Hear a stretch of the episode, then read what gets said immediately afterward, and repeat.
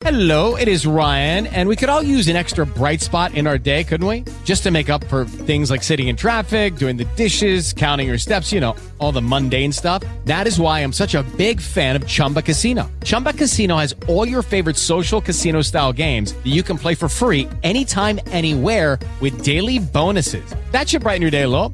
Actually, a lot. So sign up now at chumbacasino.com. That's chumbacasino.com. No purchase necessary. VGW Group. Void were prohibited by law. See terms and conditions. 18 plus. Forensic Psychology is a podcast that provides an illuminating window into the workings of the criminal mind. Now, here's your host, Dr. Carlos.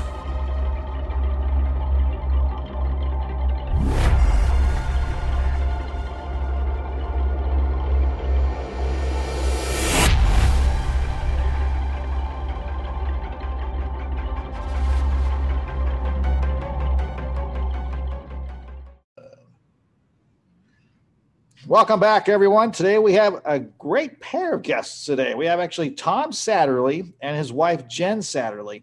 Who is Tom Satterly, you ask? Well, first of all, he wrote a great book I highly recommend it called All Secure, a special operations soldier's front to, sur- to fight, to survive on the battlefield and the home front. Tom Satterly, S A T T E R L Y. So, who is it, you ask? Well, let's tell you, he's a highly decorated combat veteran who was portrayed in the Oscar winning 2001 film Black Hawk Down. He served in the Army 25 years, 20 in the nation's most elite and secretive special operations unit. We're not going to talk much today, folks, because you can't say anything. We'll find out. He has led hundreds of missions, including some of our nation's most important special op campaigns. He was awarded five Bronze Stars, two of them for valor. We're going to talk about that and how he got upgraded. Today, he's fighting the battle against PTSD for other veterans. We're going to be talking about that as well through the All Secure Foundation. He also uh, the All Secure Foundation. You can find more information at allsecurefoundation.org. You can find them on Facebook and Instagram as well.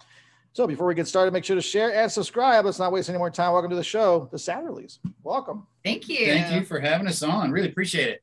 Thank you very much. You know what? And I forgot to mention earlier, so I'll just mention it now. Thank you very much for your service. We truly appreciate it. Thank you. So, Tom, I'll start off with you on. I remember the beginning of the book, you started off as a, as a kid running around the woods and, and, and I thought, well, this is good. This is good. You know, because I, I, talked to a Navy SEAL and he, he said when he was dropped the first time in the jungle, he's like, what the hell is this? You know, he didn't really didn't like that at all. so I thought, okay, Tom got a good start. Um, but I always wonder, is every, every, so far, every Green Beret except for one has said that the Green Beret movie was their motivation to become a Green Beret um, which is kind of funny. The other one said it was Rambo. So no. one, for, one for Rambo. Did you have any kind of motivating movie or TV show or anything at all? I wish. Sadly, no. I uh you wanted to be a police officer. I wanted to be a police officer. I did. I went the whole. I'm gonna be a cop. I'm gonna help because I hated bullies, man. I hate. I, I I grew up. I got beat up by some bullies, and it's just one of those things where I just grew up not liking those people that took advantage of other people. So I was going to be a cop. I was going to be empowered to stop that. And then my buddy, my one of my best friends in high school, joined the military one one day, and he was off the basic. I'm still working, and and um, you know, I'm building houses at the time. I'm, I'm you know, going to some college in IU and I'm blowing my parents' money. And he came back from basic training and he was telling me all about it. We were on our way to a John Cougar concert, right? America. And uh, oh, they like have recruiting statements outside of the concert. I've probably got sure. a rat tail going down the back of my head. He's he's shaved completely bald from basic training and he's telling me all about it. He's going off to Germany and and in that hour drive, I thought, hmm, yep, I'm signing up just to get out of Indiana. So I joined and and I joined for four years for college money and to get back out and to go back to college. And yeah, when I was in Germany, I uh, I, I, saw some things. I did some extra training that was really cool, like French Commando School. I got to go to German Ranger School. We did the Swiss March, which oh. is like 40 miles a day for three or four days, and you got a little taste. I got a little taste of something other than just the motor pool, other than just the regular army, just the things that make you want to die every day because it's so boring to wait to do your job. When special operations, even the training looked fun. And uh a friend of mine had his dad was holding him as a baby wearing a green beret and he was telling me i'm going to be a green beret and I, I i adopted that dream i thought i'm going to be a green beret so i set my sights on getting to fort bragg finding out how to be a green beret and everything just got in the way. You know i tried to do it for a bonus $20000 that the day after they told me no i re-enlisted then they wrote back yes and i well I already re-enlisted. That's a good one. So you saved 20 grand on that one. And uh made it through you know and got my green beret. And then last year found out that that was a whole stolen valor thing. You know my buddy's dad was never a green beret and my whole dream was built off of a lie and Oh, so uh there we go. And that's what started. I didn't i mean i loved the i loved john wayne and, and the green berets. Um, rambo probably came later. And uh i just i never thought of joining the military. I never even considered it. I made fun of my brother for joining the military two years before you know before me really. Oh, wow. I, I relentlessly made fun of him for it. And um He ended up a drill instructor, so you know. yeah he ended up a drill instructor they they wanted him to teach at west point And he's the nicest guy too. Honestly, I still can't picture him yelling at anybody ever. So Yeah, but I didn't I didn't have that dream. I uh I stumbled along the way and found where to go that was better than where I was all the time. you're a seeker. Like I'm bored here.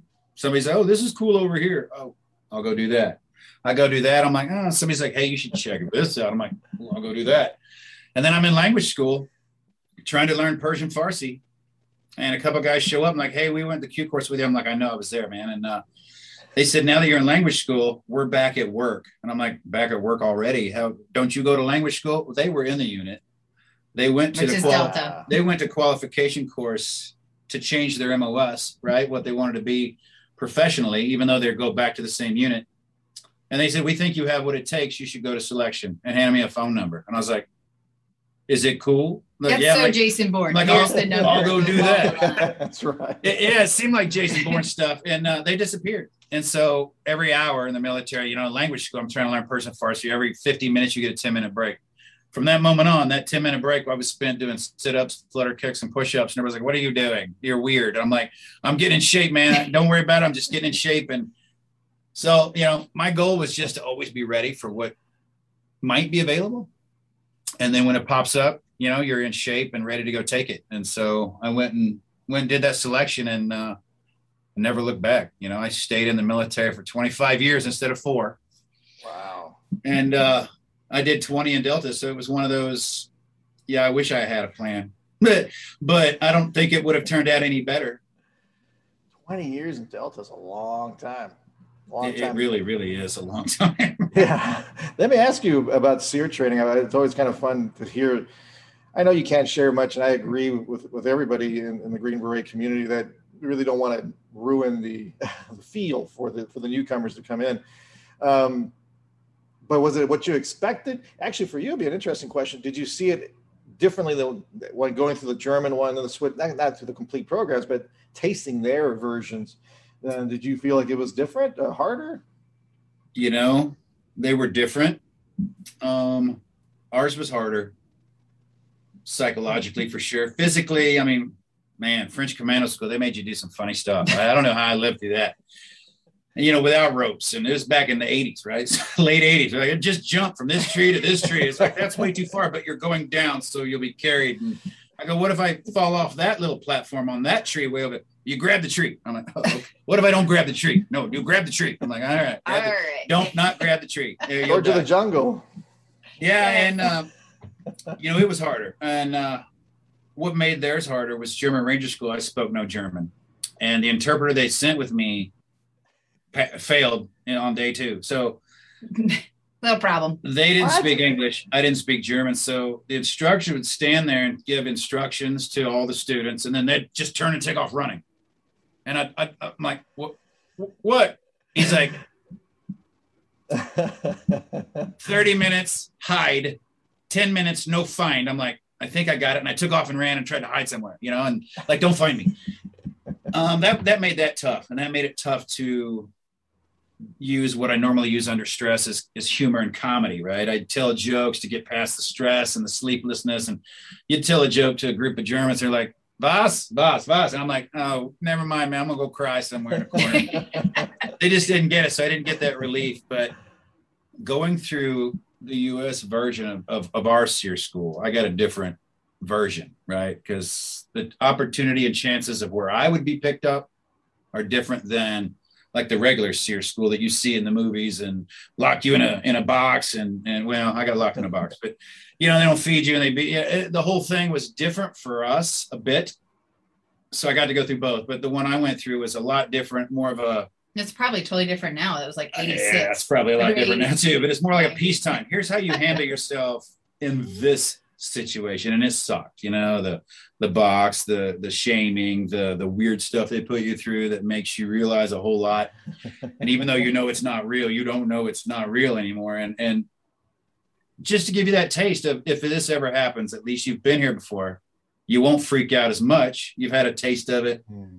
you know, and it really, it, it really, well, I never really got to figure it out, but it would help a lot because everything else helps when you practice and rehearse and go do it. So I figured if I'd ever been detained, hopefully it would have paid off a bit, you know. But yeah, ours was a bit different in that more mental and more of um, less of a survival in the woods kind of thing, and more of a mental game of how to play mentally with your adversary as, as he has you detained and tries to use you against yourself or your own country, you know. What's interesting, we talked about, and we'll get more into it later when we talk about PTSD, the marriage, and all this uh, uh, stuff as well. But now, speaking to other Green Berets, one of the things they're worried about now is that they will change it because of the society the way it is. But you really can't. Like you said, you, to prepare yourself if you get captured, you can't water that down. scary gets only so scary, man. And then, you know, uh, you can only hit somebody in the hand with a hammer so many times before you don't feel the hammer. I mean, is it, things will change psychologically. Things will shift because of the cultural or the political or whatever values at the time, obviously. But and people always fear that. But I think the basics of resistance, the basics of um, inner strength, and how to be resistant while remaining strong will stay the same. Now, humans will change because of what we're taught growing up. And we grow up in a nicer lifestyle. We grow up in an easy living. We forget struggle and we don't have perseverance. And so we might quit and give up sooner. So yeah, it might change to to meet the human that has changed. And here are more humans that grew up living nicer. Like we didn't have all this war. It's been hidden for 20 years. We've been at war, and people are like, we're still at war. Yeah. Yeah, good job for keeping it over there and not here. But you've grown last up in, a- in a nice paper. world without struggle. So you're going to be a different person. You saw it last year with the toilet paper, right? Yeah. That was, that was unbelievable. Oh, people freaking out. I, I couldn't figure out why we're out of toilet paper anyway. But I mean, Yeah, yeah. well, I started figuring it out when people were making money off the thing. 50 bucks for a dozen. It's like, what? supply and demand, man. Supply and demand. No, it's, it's interesting. It's funny because when I had a couple of friends that I talked to about that, and I was getting their perspective on it. I have to admit, every interview I do, I've changed because it's made me realize, God, I got to stop whining about these little things anymore, right? I hear some of the stories. Do you do you feel? And I know you have to change when you go through the program, and I get that. But did you feel stronger, more empowered, more confident about yourself when you got out of SERE? Oh yeah, yeah.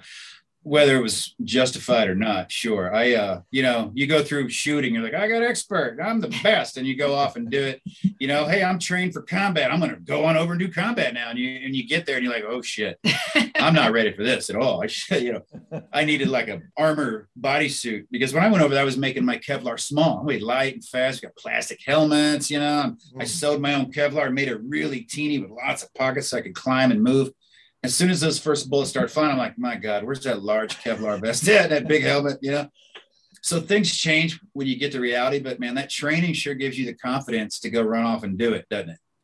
It sounds what it sounds like. I know a lot of individuals were looking for something in life or looking for it to be a different type of individual, and they came out. And I, it's interesting because I see, um, and you can tell me if I'm right or wrong, but it seems a lot of these individuals took that outside with them in, into their life after they left the military. They still felt that same way.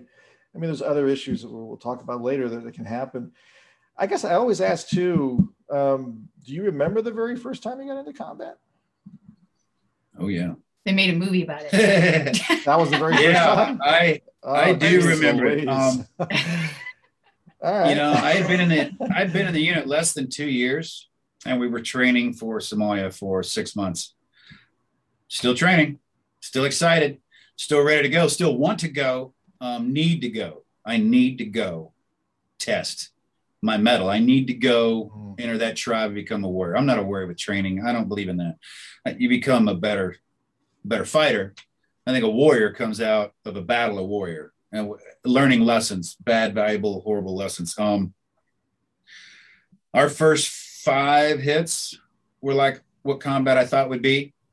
We go in and out, we're done. Enemy's like, whoa, what was that? You know, we go in and we out, we're done. Whoa, what was that? We go in, some shots are fired. We fire back in high volume and kill maybe one person. And it was scary. And we come back and high five, tell stories. Whoo, that was war. 3 October, man. Um, when our helicopter leveled out to throw the ropes and, and RPGs went flying by and I couldn't see the ground because of dust and the, and the rounds were flying in the air. You can hear them. And you can hear the radio talk. So and so fell 90 feet. We need a medevac. Oh, vehicle's Oh. blown up. I'm like, what the? I'm not even on the ground yet, man. Hit the ground. Fire was so heavy. The volume of fire was so heavy. We ran into another house. Had to take it down. Nobody knew where we were. We didn't know where we were. We were outside where we were supposed to be because of all the, the sand and the firing. And I'm still cracking jokes. I'm, you know, I'm still removed from it. Get to the target finally. You know, we got about 12 detainees. I we're now we're in charge of them, moving them around. I got a sack of Somali money, probably worth a nickel, and we're getting our exfil. And RPG blows up a five ton. I'm like, whoa, whoa, whoa! And now I hear another RPG, and then I look up and I see a helicopter spinning out of control, and I'm like, oh, that's crashing. Now Tommy's growing up. Now I'm scared to death. Now I'm throwing the sack of cash. Now my jokes are gone. I'm like, what the fuck? What do I got on me? I'm sorry. And I'm I'm looking around like, wow, wow, wow, wow. You know, I, I was joking five minutes before that, like, are we gonna make it back for dinner? I wonder what they're having. Um, and then people start dying, you know, and uh, they're your friends, and then, and then you're trapped. And I mean, 18 hours of I want to go home and I can't. American forces can't do something they want. And I'm like, this is not normal. I want to I want to not be here. We're in and out. I don't have water. I didn't bring night vision. We, we left at noon, man. Oh, And man. now it's two in the morning and we're out of everything and I can't see anything. And we are just like the enemy, only, well, are we more tenacious at the time? I don't know. We were in their home, right? We were in their town and they were pretty, pretty angry about it. So that first, that was my first, what I think combat, real combat is of, oh yeah, you do also have the opportunity to die. Not, not by proxy, not by a couple of blocks over. Man, there's some bullets flying over. They're Like, no, you got holes in your clothes the next day. You know, when you when you get back, you're like, whoa. People are showing each other holes in their gloves, and you know, a lot of my friends are dead. And it was um it was that moment that I decided I'll never let that happen again. So I'll train harder. Right. I will train harder. And I don't care how hard you train, you can't affect the enemy moving around you too much. You know, you can't Yeah. affect how many they come. So it's I, an illusion of it's an control, for illusion of control to keep me going, right? For uh, 18 more years after that, and into other, I don't know how many other battle zones, combat zones, you know, since then. So Yeah. I'll never forget my first combat. I've forgotten a lot since. I remember key, I'm going to die moments. Yeah. I remember the moment in Iraq when I thought I was repeating Somalia with a downed helicopter now, but I'm in charge. So those differences of Somalia, I'm not in charge of anything except my, well, you know, myself and I'm the breacher. So I'm running around shooting and breaking things and I don't care. To fast forward 10, 15 years later, I'm in charge of these guys running around. And I don't have to get shot to matter. Any one of these guys get hurt, it matters to me anyway. And I'm in charge and I'm responsible. It's a big, big difference for me was being in charge in combat versus just being in combat. That's a great point. That would be completely different. I want to I want to jump on that. I just want to make a quick note. And folks, if you listen to the podcast a lot, I apologize ahead of time uh, because sometimes people don't listen to all the podcasts. Um, but I just want to reiterate something Tom had mentioned. We've talked to other Green Berets and homicide detectives too. And I learned this talking to homicide detectives. I remember the homicide detective was talking about he was in a crime scene and I, I never imagined how much they've seen when you talk to them. Criminal Minds TV shows is like watching a Disney movie. It's just you're listening to this going, whoa, and um, but they joke, and that's a coping mechanism that you have to have. And for me, it always irritates me to no end when people try to comment or opinionate on, on something they have no idea about. Right. I can't relate whatsoever to what what you experienced, what you smelled, what you heard, um, even what you tasted. Like the uh, homicide detectives would tell me, it's incredible. And even and I don't even want to get into policies based on by people who don't have any experience either. It's a very different world. So I just wanted to make sure the audience understood that. So to, even take away your coping me- mechanism is is amazing to hear that when you said that because I've never heard that one before. And it's really phenomenal that you're here today and as healthy as you are, even losing that coping mechanism in the middle of all that, which I'm sure you had another one, and maybe we'll explore that. Um, but we'll go back. Uh, I got that out of my soapbox, but we'll go back to um, the other one now. So that's interesting because you were in charge, and like you said, now just kind of like a father figure in a way. You got to protect all your kids. That's a whole different ball game. Yeah, it's horrible. Did I, you know, eh, being in a, a leader in the unit was on one one side easy. I'm leading other leaders. That's what it- you know. Basically, instead of pushing, I'm pulling back on the reins of these stallions and kind of steering them a little bit versus whipping the mules of like the I would call the regular army. Go, you got to go, you have to. Versus now I've got oh here's I don't know 45 guys that are crazy. You got bridles. I mean, come on, boys trying to get them in the right stuff and knowing that they're crazy, knowing that they do what they do without caring about themselves, um, and knowing that they're professionals and will do it perfectly. But knowing that anything that goes wrong will injure one of them. And then and then that will cascade to many of us because we're not that many. We can't defend our areas. People don't understand. Oh, you guys are badasses. We're Small. specific. We're specific. I will come to your house and wake you up at night or kill you and then take you back with me, dead or alive. I don't care where you live. Now I'm in and out. I'm in and out because I'm light and we're fast. Before you get there, we'll be gone. When one thing goes wrong and you get there, we can't get out, right? We can't, we're not big enough to fight our way out. We're not designed that way. So when that happens, you better be ready for it. And it, and it happened in Iraq again. And I remember thinking, here I am again. I just Didn't had I had down? I had to call Black Hawk down on the radio versus hearing it. And I'm and as soon as I said, I almost started crying. I was like, whoa. And it just hit me. And I thought, shit, I didn't bring extra water. Oh no, oh no. And then you know, your brain's going down that path of Oh wow. uh, I'm like, get on top of it, bring me AC one, they're gonna kill everything right now, you know, and just kill it. And then I'll ask. So it changes. You know, that fear of IED went off in the next room, and you're like, oh, who was that? You know, who was that? And the guys come run up to you and tell you, oh, that was so and so, and one of your close friends. And I have to turn around and go, I don't give a shit. What are we doing now? I have to focus on the other people here. Right. I can't, I can't emotionally break down. I can't have that moment. Um, and then those moments never come.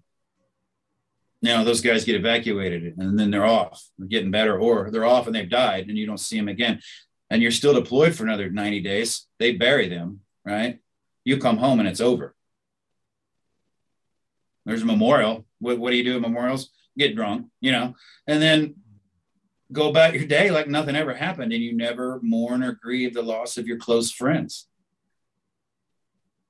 until you do, right? Until you almost die, until you finally have to, or you're going to kill yourself or ruin your family, you have to grieve and mourn the loss of your friends. And um, as a leader, it was my responsibility to do that and, and make sure the guys would do that. And whenever that failed, it was a miserable experience for me. You know, when you mess up something as a as a operator, you you just mess that one thing up. As a leader, you feel like you've messed up everything, and it affects everybody. That was pretty hard. I think everybody is pretty hard on themselves as leaders that do those things. Um, and you got to take care of yourself with that. But yeah, it's uh, to be responsible is much more um, heartbreaking and a lot heavier in combat than just getting to be there. Let me ask you this. I'm going to take you back, and then we'll go back forward, just jumping all over the timeline. But what did you do when you when you didn't joke around? Did you just put it all out and go back to your training during those 18 hours, or did you do something else for yourself to be able to deal with it. Do you remember? Yeah, I became an asshole. I became, Okay. I mean, that's, I was the fair asshole. Everybody loved me as the fair guy, but man, I mean, I was still funny, but when it came to work, I was gonna say, did you ever drop your humor? I don't it- know. when it came to work, it meant more to me. Yeah. When newer guys came in and hadn't experienced Somalia, and they're doing things, and you see other other troops or squadrons with their helicopters hovering over target, you're like, "What are you doing?" We learned this. We learned that your helicopters don't hover over the house you're in. It tells everybody where you're at, and then they can shoot them down and they fall on your house, and then now you're stuck. So we've learned to send those away and come back when needed. You know, it, just things that you see people repeat is, is starting to repeat is heartbreaking, and to try to get those young guys interject those those lessons learned. I mean, Somalia changed the way that the military did urban warfare. I mean, it just we went in and did all the wrong shit. It was like, here's what you need to do, and here's how we got out. And that this is what might work next time you get stuck in a city. Those are just not good situations. Looking at that the wall behind you and that, you know, with all those buildings. Imagine walking through down one of those bridges with 15 guys and you get shot at from somewhere. You know, where? What are you going to do about it? You know, you got to run. You, you you can't go assault one guy from the sixth floor shooting at you. You just can't affect everything in a city. So it's about defense, and we were offensive people. We went in, you know, we were always offensive. We're going to come in, we're going to wake you up and take you home or kick. That's it. I mean, that's you're ours, and you're going to be ours no matter what. And then we're gone. So we had to learn a lot um, about urban warfare. You know, it's interesting. It's psychologically, you folks learn how to, you folks being uh, special forces, learn how to control a lot. And to, in both of those scenarios you just presented to me, the Iraq one and, and then Somalia, there was a loss of control. As you mentioned right now repeatedly, you just, there's nothing you can do. I mean, you have to kind of come to the realization I'm under control of no control because I, I have no idea what's really going to happen. Do you think that changed the way you viewed life after a while because after a while you realize I can still survive, I can still move forward even though I don't have control. Because some people really just don't like it, right? They don't like No, having external no. environment controlling them. Um, You know what shaped my life? What shaped my life from that was trying to be in control. Trying to Mm. maintain control is what almost killed me. Trying to make control, maintain control of children at home. Clean those dishes. You did not clean the dishes. You know, why do I have to tell you a hundred times to clean the dishes? Well, I guess because they're not highly trained commandos, they're children. I guess that's why. But my mind is like, why can't you do what I told you to do? Why can't I'm trying to control the chaos because when it becomes chaotic, that's when I break down. Um, in combat, I become better. I become more, more Calm and fluid, more calmed, more direct. But those kids don't want that direct conversation. They don't want to belt it at them about the dishes or the vacuuming or whatever it is. But that's what takes over in my mind when there's chaos. I get direct. I get I get aggressive because I'm just getting bigger. I'm physically getting bigger. My heart's beating. I'm like, combat, here we are, chaos, fix it now, figure it out later. And then after the turmoil of the kids and the wife freaking out about, whoa, what was that freak out about? You're like, all right, is everything okay? And like, all right, I'm good. I just thought that something was bad was happening. And I'm good because I'm trained to just turn it off. And, I, you know, I think I am. I can turn those emotions on and off. Be like, no, I'm good. I was just, I thought, I'm sorry. But do you realize you came across aggressive? Your face was red. You were huffing, breathing, and you were, and I'm like, no. You're unaware of who you become when you go back to muscle memory and just start directing and giving those orders out. So nobody dies because the cups are dirty in the sink, you know? It's a big change. And I'm, I'm assuming now, um, do you both have children together? Or you don't? You don't, right? Nah, Not together. No, We knew better. there you go. Yeah. so we'll get I into have that. a- I have a 22 year old son, um, and and still living with us. She has 17 year old son and a 14 year old daughter. 14 going on 30. Yeah, And? I go at it. Yes. I don't know how to handle her at all. well, we'll get to that in a little bit too we start uh, talking about changing gears. So I remember, you know, Tu Lam? Yeah. Green Beret? Yeah. Um, and Tu Lam, I remember he told me, I, I always loved his analogy. He says it's going like 150, 180 miles an hour. And then all of a sudden, when you get out, you're dropped down to like 20 in a school zone kind of thing. And he says it's just not, easy to do. you just can't Uh. do that. And I think the only one of the few movies that I saw kind of portray it. It was only the only highlights of this movie, so you know, don't don't get on me. But it was a Hurt Locker. Yes. Oh yeah. People are afraid to say that. We say it all the time. That was a really good depiction. And Zero of- Dark 30, I Zero Dark 30 was pretty good. Um, oh yeah, that's right. Yeah. Hurt Locker did, man, it really, uh, It hit some points. Yeah. Like there, like Tom even said, he's like, there's some inaccuracies. Like one person wouldn't have all those jobs, but he said within those jobs, he was able to portray even those more accurately. and, and where do other I go? Where do I go from here when I don't feel like I fit Yeah. in?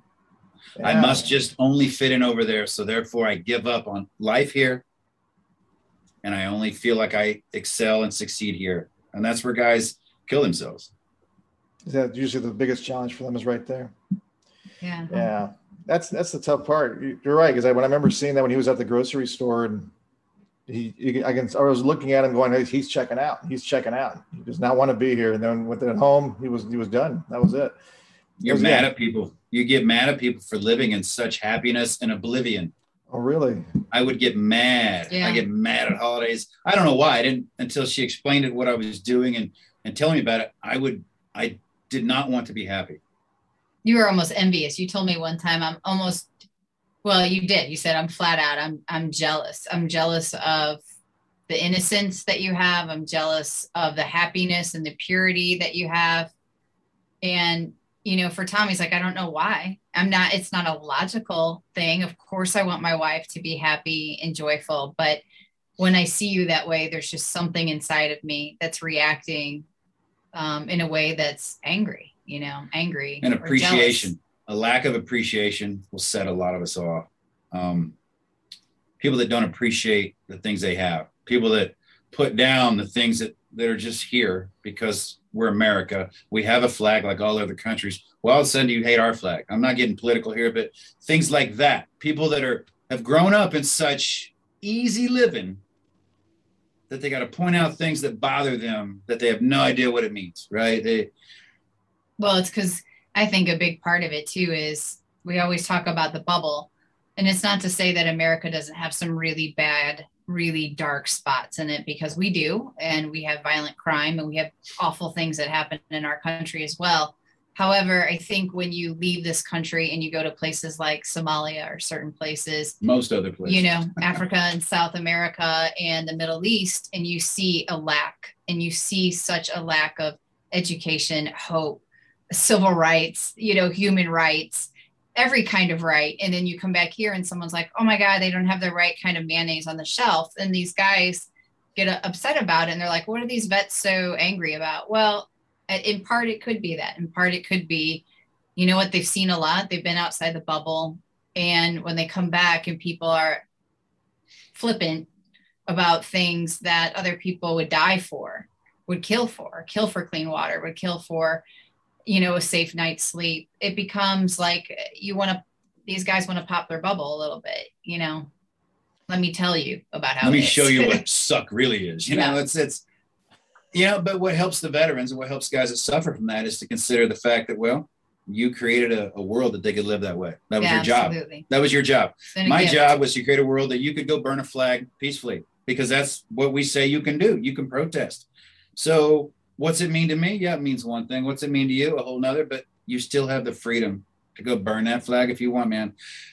Do I agree with it? No. But do I agree with the fact that we're free? Sure. Because I don't want someone to infringe on something else that I want to do just because they don't like it. Now we're going down that road of, well, let's stop that and let's stop that and we'll stop that. And it's like, oh, let's start burning books. Uh, There's a lot to unpack here now. there's a lot of things. I'm taking notes feverishly. Again, folks, it's Tom Satterly and his wife Jen Satterly, and the book is called All Secure: A Special Operations Soldiers Fight to Survive on the Battlefield and the Home Front. Also, check out allsecurefoundation.org. Um, Jen made an interesting comment about innocence. That was an interesting choice of words. Um, when I heard innocence, because what it makes me think of or soft guys and other guys too. I don't want to take out military people who were also in combat, but for this particular podcast for soft, um, what I noticed, you can't share a lot of your stories with people. And you also mentioned they can't appreciate it, which also tells me in my head, it's even it's even difficult to share some of these. I remember the homicide detectives tell told me I can't tell these stories to my wife. No. She can't she can't handle it. Right. And um, I'm looking at yeah, if the public can't handle it, it's a lot less chance that your wife wants to hear these stories. Um, and I've yet to find one. You know, I, I see the ones that want to watch Criminal Minds, but but I, funny funny thing is I never see those married to the homicide detectives. It's kind of odd that way. I figured, you know, why don't you go all the way? but it doesn't seem to work that way. Um, was that something you felt too? Like you wanted to share, but you knew ah, there's no way. Because I remember one actually, one individual shared. What was an FBI agent? He shared a story with his seven-year-old, and he realized, shoot, what the heck did I just do? I can't talk about that because he was working on child trafficking and what he saw, and um, he realized he made a big mistake, but he just blanked out. Um, did you feel that way too? Where it's like, I want to share this, but I can't. They can't even understand me if I did share it. Yeah, I did feel that way. And you know what? Jen really helped me out a lot with it was um, when you're married or when you're with someone you care about, you you pay attention to them, right? You pay attention. So you you notice those things. So when you walk in, hey, how's it going, honey? Fine. And you know they're not fine, right? You know they're not fine, but what do you just go on with that? Do you go on with that mask? I'm fine. Or do you ask a better question? Or do you stop and go, hey, you know, and finally I had to stop one time. I say, you're, you're, you're screwing my radar. I'm asking you if you're fine. You're saying you're fine, but I know you're not fine. So if you don't want to talk about it, can you say, I don't want to talk about it? So that honesty up front, right? And guys saying, I want to share, but I, I'm protecting my wife or I'm protecting my kids from the pain. I'm like, no, you're not. No, you're not.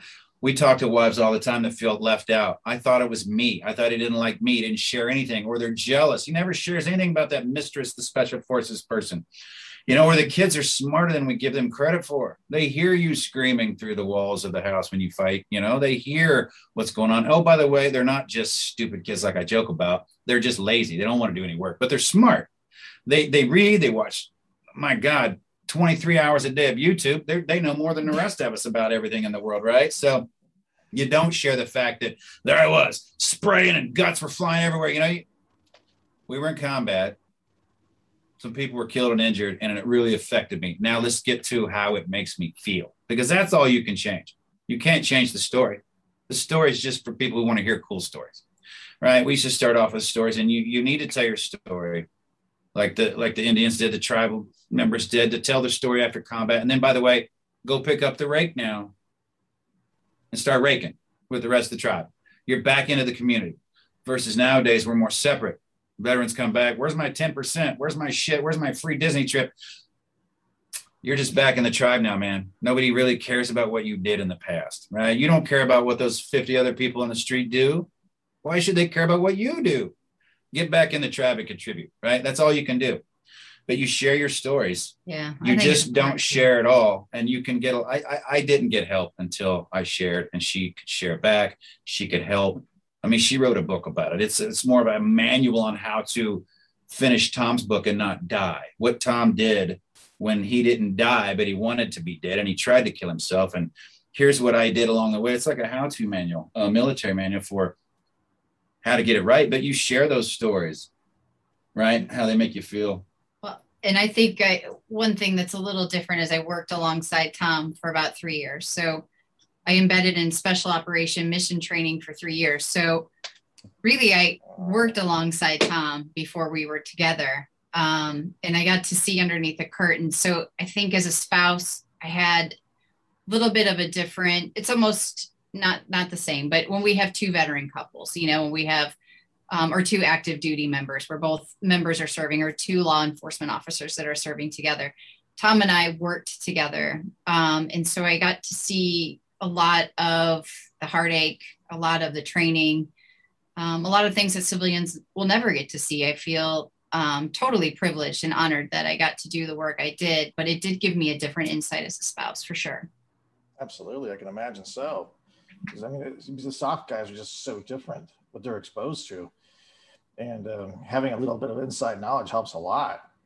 Yeah. That's incredible. Yeah, very good. So I guess we'll switch gears now and, and head over to you're wrapping up your career in soft. When did you decide this was it? Did you want to go straight into civilian life? Did you want to do become one of these operatives for the CIA kind of stuff? What happened as, you, as you're wrapping up? I don't know. I didn't make a plan again. I continued joining the military as I got out. I, you know, uh, at 19 years, they asked, "Do you want to reenlist and get a bonus?" I was like, "Hmm." You know, it was a big bonus. It was a lot of money to stay in. And I thought, well, I'm a leader. I don't deploy that much. I reenlisted in Iraq. Um, I got my bonus. Oh, jeez. Yeah, I went straight back.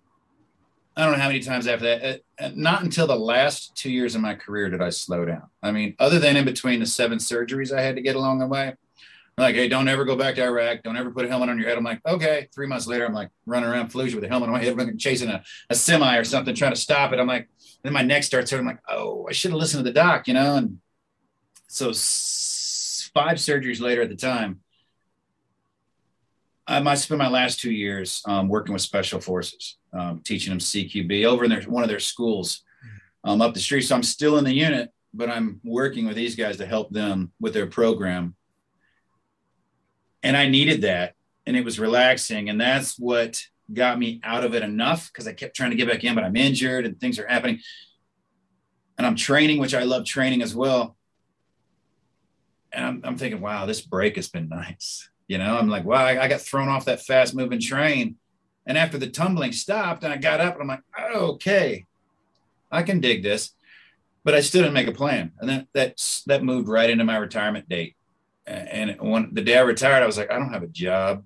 I don't, I don't have a hobby. Um, I, I, I don't have a wife that I can't, well, that was working out. Um,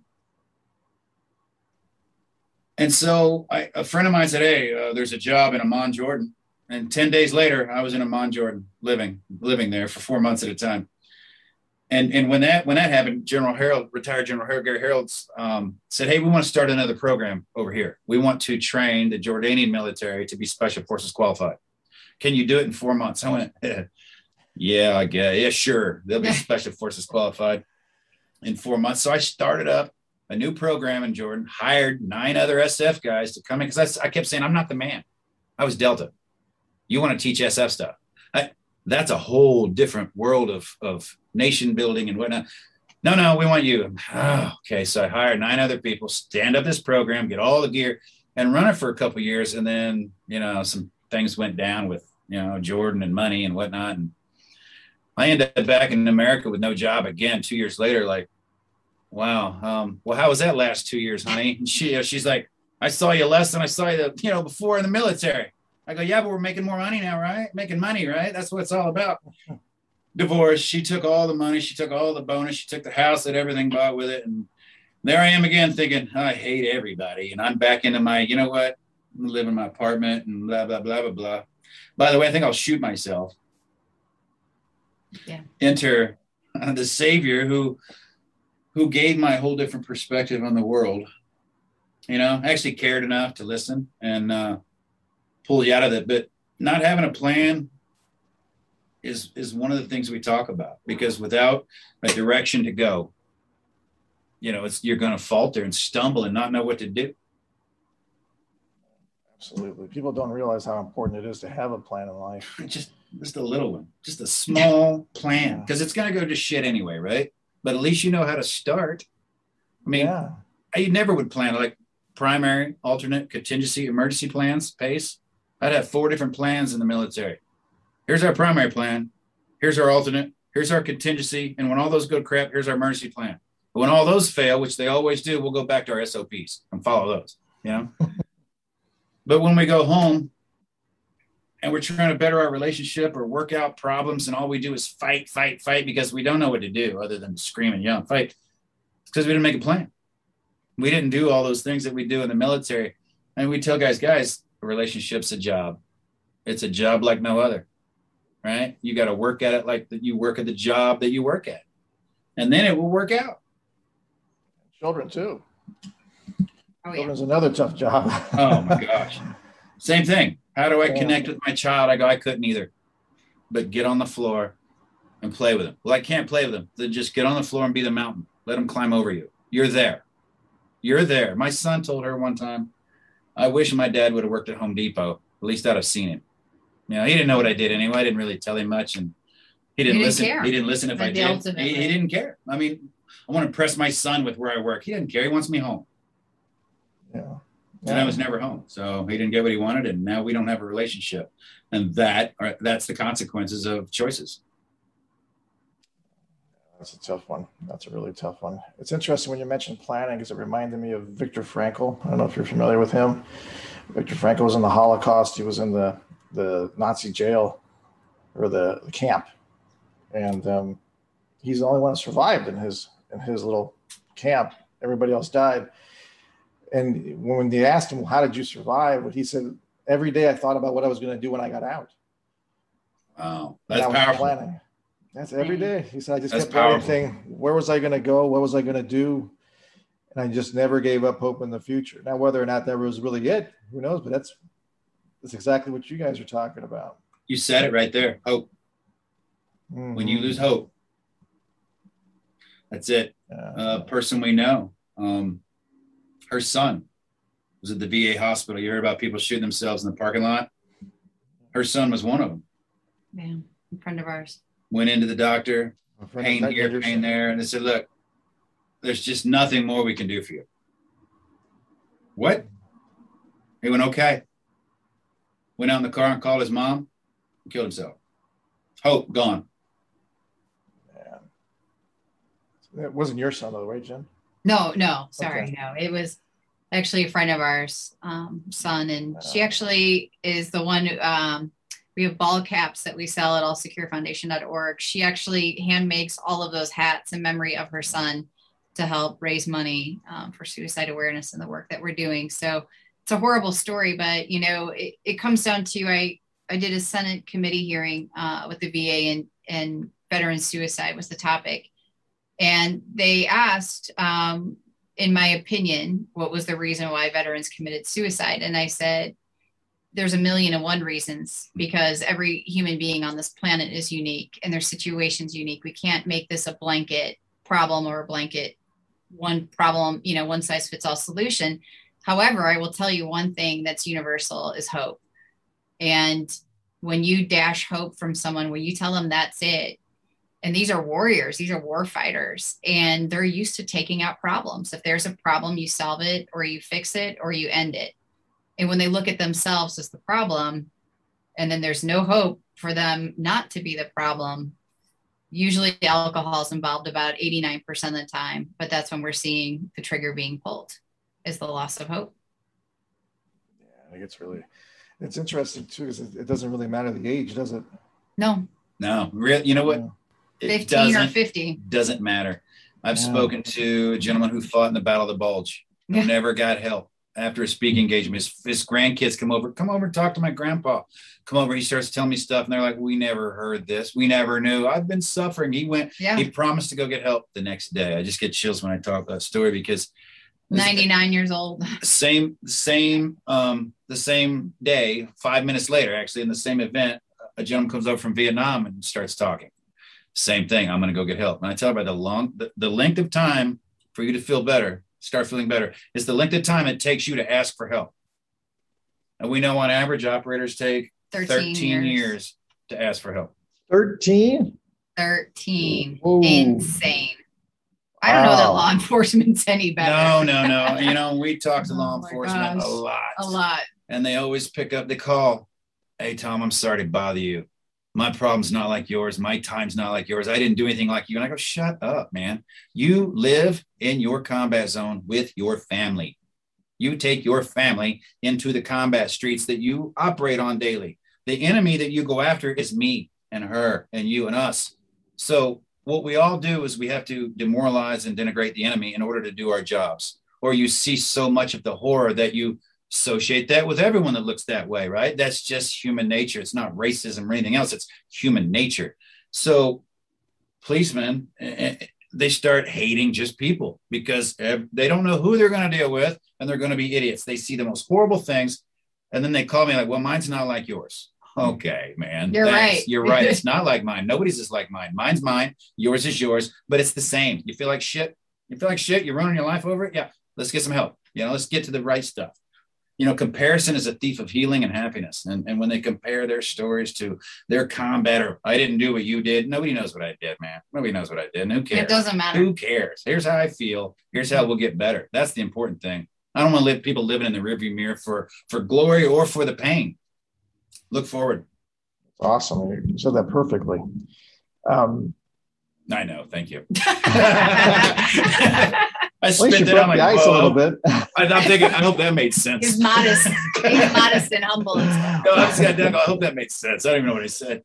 Yeah, it's perfect. I'm like, oh, I know. well, it reminds me of a, of a gentleman I had last week, uh, Andrew Cousins. Uh, he he worked for Tier One operators. I don't know if you know. I don't think you know Andrew. He kind of had a special kind of arrangement.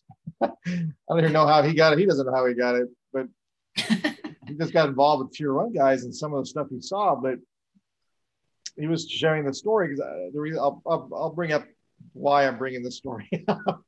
but eventually, when he came home, um, his wife committed suicide. And Hmm. so he had the challenges of operations and then coming back home to that horrible event. And of course, now he has little children and, and things of that nature that really threw him for a loop. Oh man. And um, we were talking about an idea that I wondered having a program or at least a workshop. You know how they have ones for marriage, right? Before you get married, you should see and do this workshop and see if you guys fit.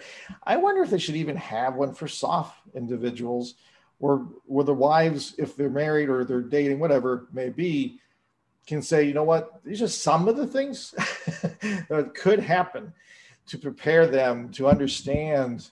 So at least they're not left in the dark. Because every soft story that I've heard so far, a lot of times they really had no clue what the heck the, the husband was doing, when he was coming home, where they were, nothing like that.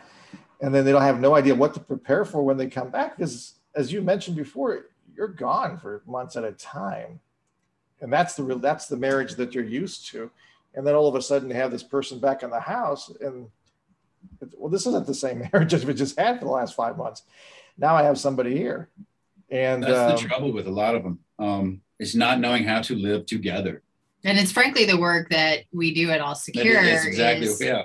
we go around and we go to different bases, post, um, and, and we talk. We talk to young Green Berets before they even go overseas. So brand new out of school, we'll have 600 guys in a room, and we'll say, "Listen, this may or may not come down the road for you. If it does, it might look like this, and this is what you can do about it. And it's biological. There's no shame. There's no embarrassment attached to it. This is how you deal with it. And then we do the same thing with the spouses. Get them in the room. Hey, when he comes back, this is how he might may have changed. These are some things that you should be looking for in him and yourself, because frankly, what people really don't talk about is that spouses and children have at least double the suicide rate than civilian spouses do. So it's not just veteran suicide that we're fighting. We're fighting that uh, the spouses who are committing suicide, their children who are committing suicide at a much higher rate. So we know that, you know, either whether you're fighting a war at home on the battlefield in our own streets or overseas, that that's going to seep into your home life. It will seep into your family, whether you want it to or not. And the DOD will fully admit we're different than the Veterans Affairs, right? Our job is to get warriors trained up, do their job. Our job is not to decommission you, right? It's like working in an organization for 30 years and then you leave. You, you worked your way up pretty high. When you leave, they don't send you to a school or anything. It, they, they'll tell you our job is not to take care of your family and to take care of you because of what happens, because of what our job is to do is to train you up for war. Now the VA, that's them, that's their job, right? But they're they're fully triple booked and overloaded and they can't handle it. And by the way, you get what you pay for, it's free. So A mess. you have to take your own care in your own hands. We have to, we tell people, "Oh, I don't know what to do. Uh, Tell me what to do. And it used to be we'd do it, do it, do it. Now it's Jen's like Google it. If you don't take stock in what you're doing, you don't put any skin in the game, you don't care anyway. You're just handed more stuff you won't do anything with. If you really want help, you'll start Googling it. You can Google stuff. You can, we'll help people all day long. But all we can do is give you tools, show you the way, be the lighthouse. We can't do the work for anyone she couldn't save me. I couldn't save her. We had to do the work ourselves and save each other, you know, each other and help ourselves out.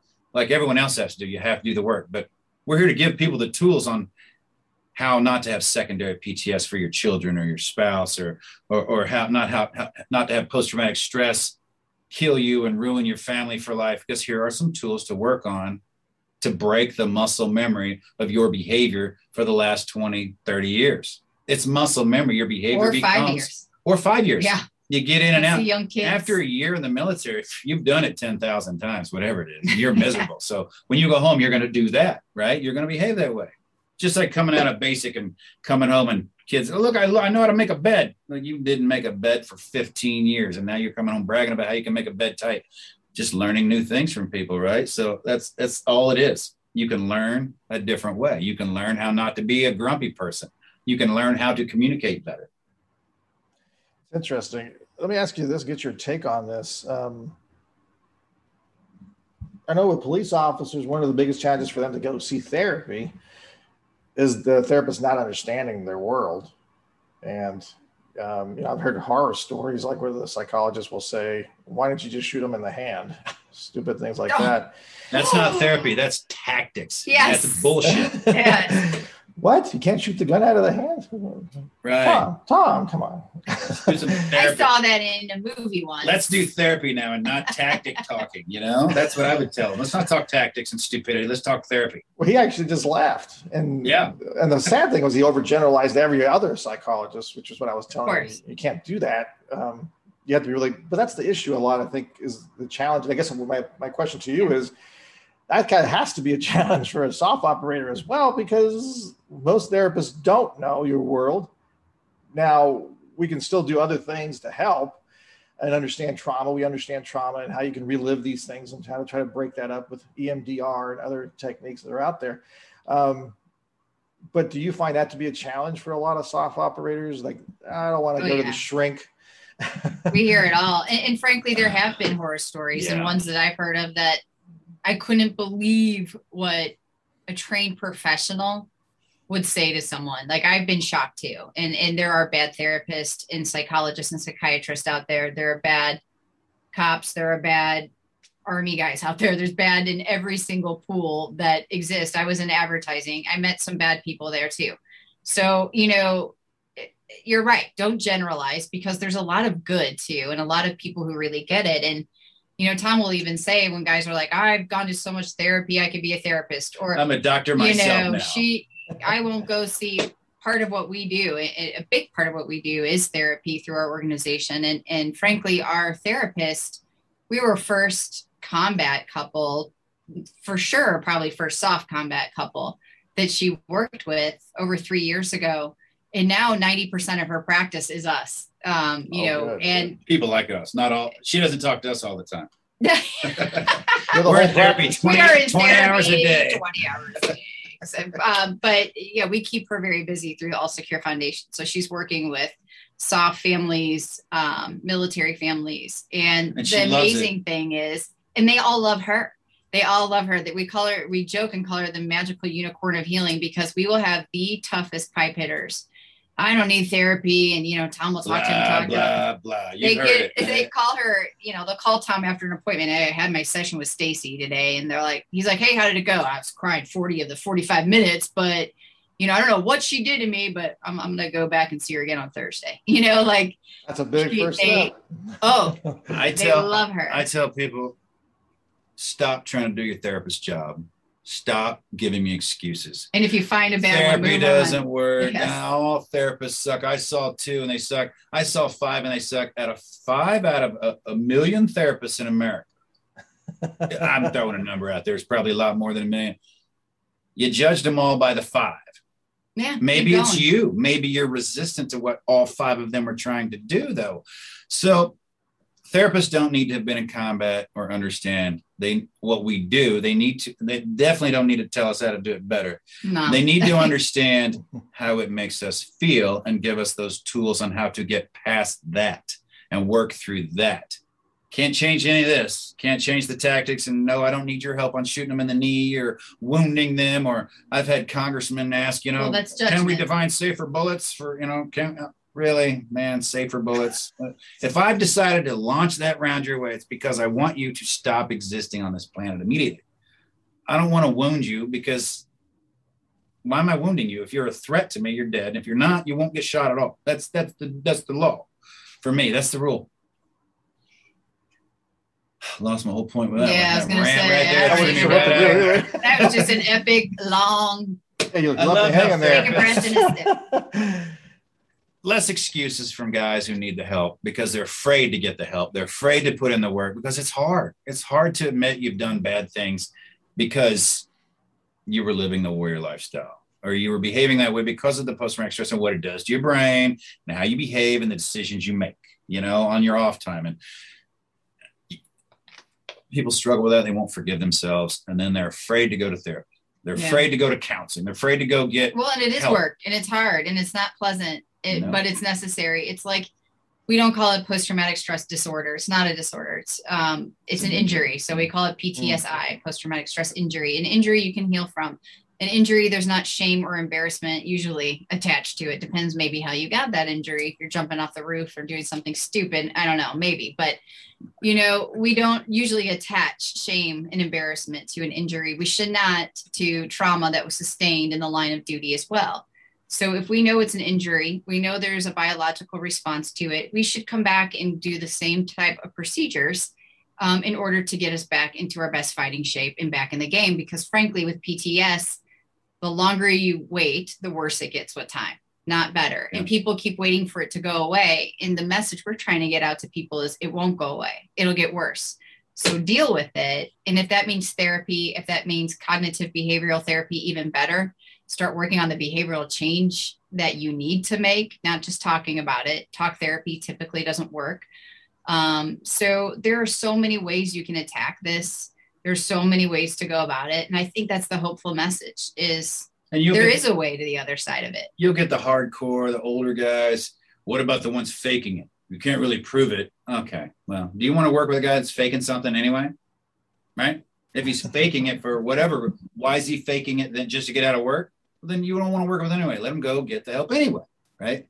And if it is real, well, I can't trust him. Oh, so he shouldn't go get the help because you'll trust him if he doesn't get the help. But if, the problem's still there, right? If he gets the help, the problem can go away. The- the- And then he'll come back sharper. He'll come back more focused. He'll come back maybe without a substance abuse issue or, you know, something you- on the side that's going to get him in trouble at home. if you damage your equipment, you fix it. If you ding your front sights, you want to put them back in there right.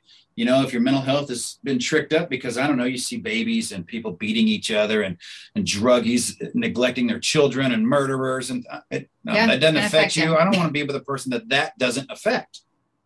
Yeah. Yeah, That's that called would make them a sociopath. A sociopath. narcissist and a sociopath, which Yeah. it's a whole nother story.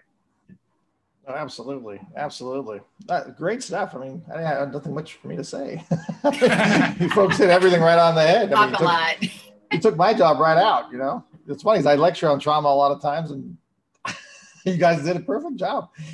Perfect job. And it's interesting because you're right. People get afraid to go down to hell, as I used to put it. And Yeah. say the journey to wholeness is going through hell first. And I always use the analogy of Dante. I don't know if you ever read Dante's Mhm. Divine Comedy when he goes through hell and then he goes to purgatory and heaven. And whether you've been abused as a child, sex abuse, child abuse. Um, I had an individual here a couple weeks ago where he posted something on Instagram. Here's a guy who's a tough guy, and he does a training program with Navy SEAL, ex Navy SEALs, and ex uh, whether I don't know your what other acronyms out there, and other groups. But and what they do is they do it for men to toughen them up, and they put them through a three day program. But it's not just about the physical component; it was also about the mental component, which was really surprising to me. Good. Yeah, I'm it was really hear that. interesting. And he posted. I was stunned when I'm hearing him because he's talking about how he was abused as a child. Hmm. And here's a guy who's 35, tough guy, and he's just sharing it on Instagram. And I'm thinking, well, that took a lot. Yeah, That took that's a lot. Leadership. It That's is leadership. Yeah. Get on that dance floor first. You know, most of what we find is childhood trauma. It's not Yes. the war. It's not this or that. Even with cops, first, I mean, we all Everybody. something happened to us growing up, maybe that led us into service to help others. Yes. Whether it was abusive, whether it was a poor life, whether it's something affected most of us that come up this way. And then when we see horrible things, this untreated stuff pops up, you know, and it's like, uh, guys aren't their heads in their hands crying about Johnny lost at war or something, this and that. It's Not typically a family issue or childhood issue that they've never resolved. Absolutely true.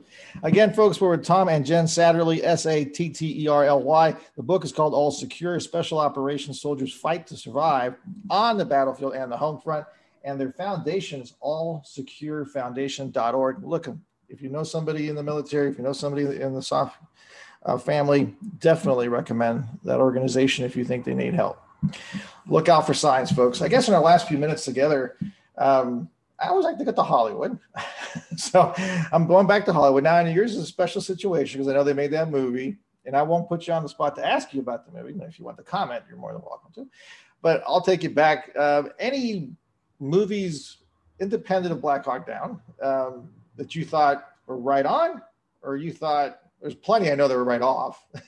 If you want to mention any of those, that's fine too. Or any even TV shows. We haven't done a TV show for a Hmm. while. I think it was MASH was one we talked about once with the song. We were guy. just talking I about love that. We were just talking about that on our yeah? the other day. It was Mash and Hogan's Heroes. Oh, Growing up with those. Loved Hogan's Heroes. Um, And and for me, Private Benjamin, I thought Goldie Hawn was so cool. Private Yeah. Benjamin's right. Yes. we don't watch much TV anymore. Um, man, I, I grew up watching like Little House on the Prairie and uh, Oh yeah, the Yeah. Laverne and Shirley. and, the- uh, and Gilligan's Island Yes. stuff like that. Man, I you know I didn't Oh, okay. watch any violent stuff. I just didn't. I didn't really have the need. You know, even in Germany, my first year in Germany, I was so poor, but I lived on the economy, and I had German TV, and I would watch Little House on the Prairie in German, and I I'd watched this so much that I knew what they were what was happening. And I couldn't understand them. That's so. You know, the Hurt. Locker we talked about was Yep. pretty good with with Zero Dark Thirty. Zero Dark 30 um, was good. You know, the Green Zone I enjoyed a bit. Huh? Jason Bourne. He's pointed out some similarities that were Uh, true. What? Yeah. Between himself and Jason Bourne, or Oh well, yeah, yes, he's he's my Jason Bourne. But in the movies, he's like, oh yeah, that really happened, or we did that, or this.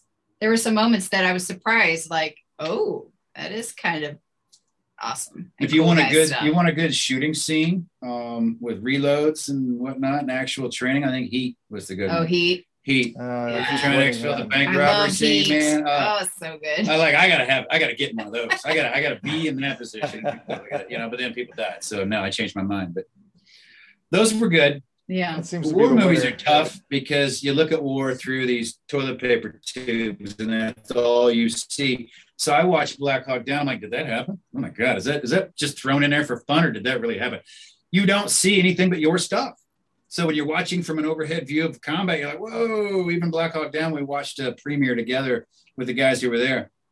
Oh, wow. the the red carpet they did at Fayetteville, which I'm like, you know, those actors love going into yeah, it was great being in Fayetteville, um, watching an old movie theater. But you know, Oh, watching that movie, it, watching it with my friends, it was kind of like, yeah, yeah, who did that? Who did that? We didn't really think about the movie. I haven't been able to watch it since. Um, We've tried.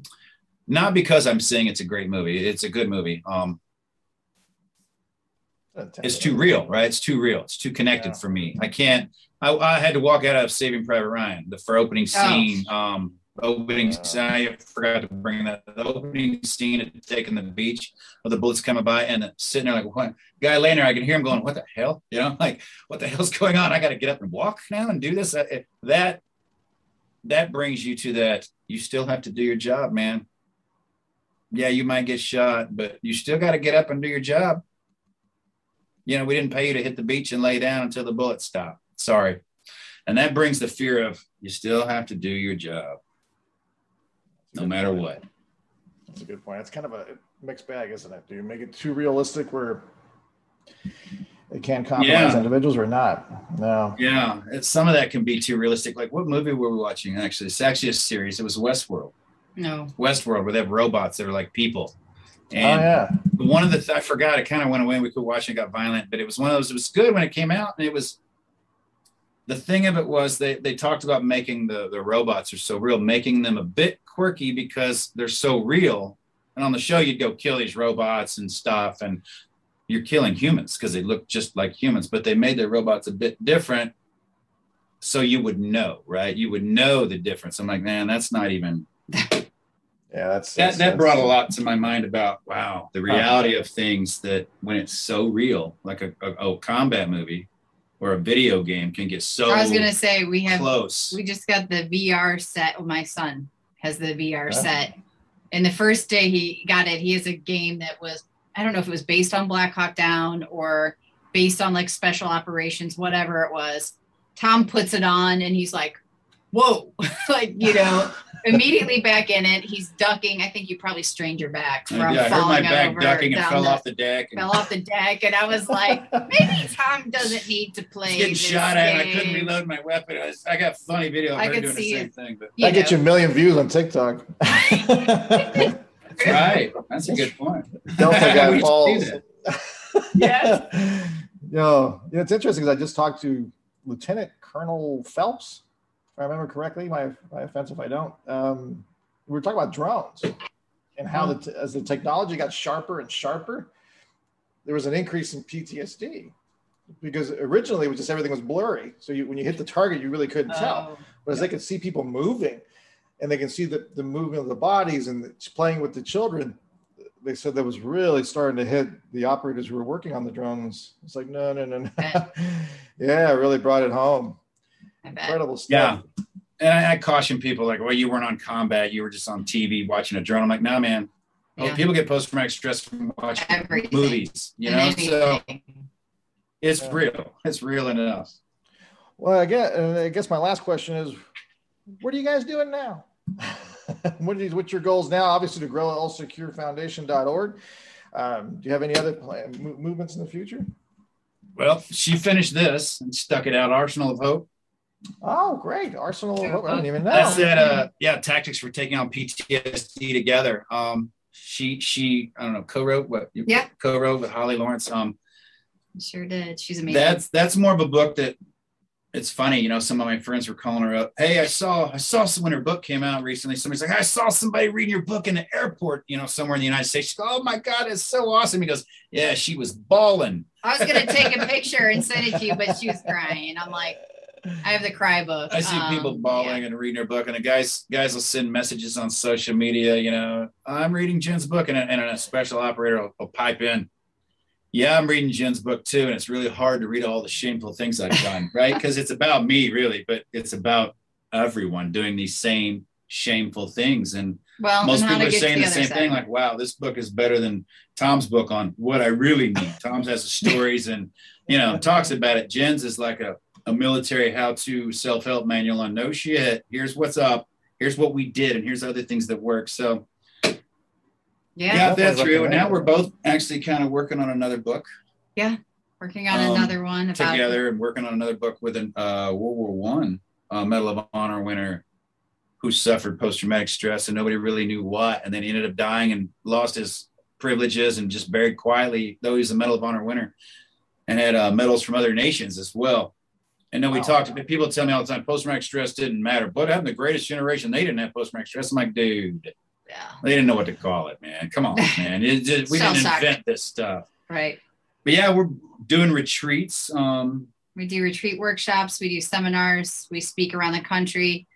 Um, we do a lot with law enforcement as well. We have a big um, event coming up with St. Louis Police Department. So, really, we're kind of everywhere doing whatever we can to help really normalize something that has been deemed a shameful experience when really, like I said, it's a biological effect.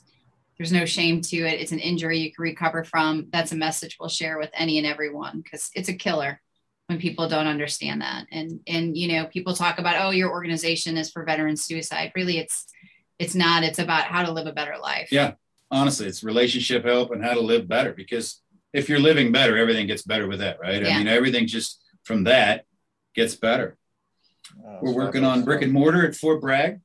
You know, the generals asked us to bring it. You know, they said we can't pay for it. You can't bring it here. we're all screwed up. But man, if it just existed, they'd go. And we're like, all right, we're going to make it exist. Yeah. So Oh, about to start fundraising for a big project um, to open up just outside of Fort Bragg as our first one. Yeah.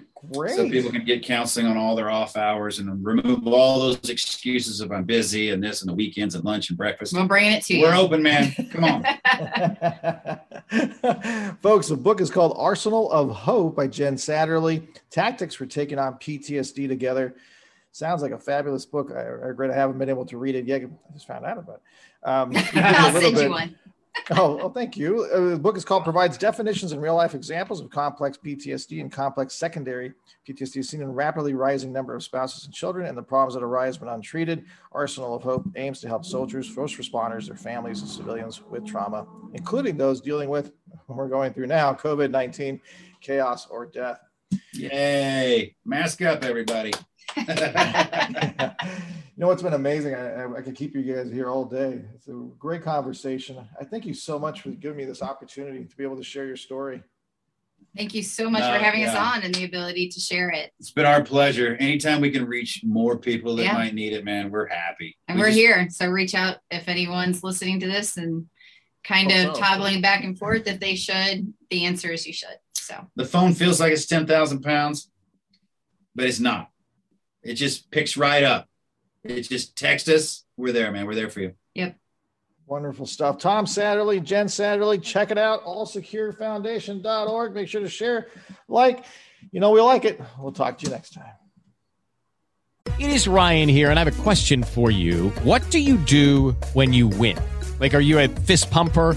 A woohooer, a hand clapper, a high fiver. I kind of like the high five, but if you want to hone in on those winning moves, check out Chumba Casino. At ChumbaCasino.com, choose from hundreds of social casino style games for your chance to redeem serious cash prizes. There are new game releases weekly, plus free daily bonuses. So don't wait. Start having the most fun ever at ChumbaCasino.com. No purchase necessary. VGW. Void were prohibited by law. See terms and conditions. 18 plus.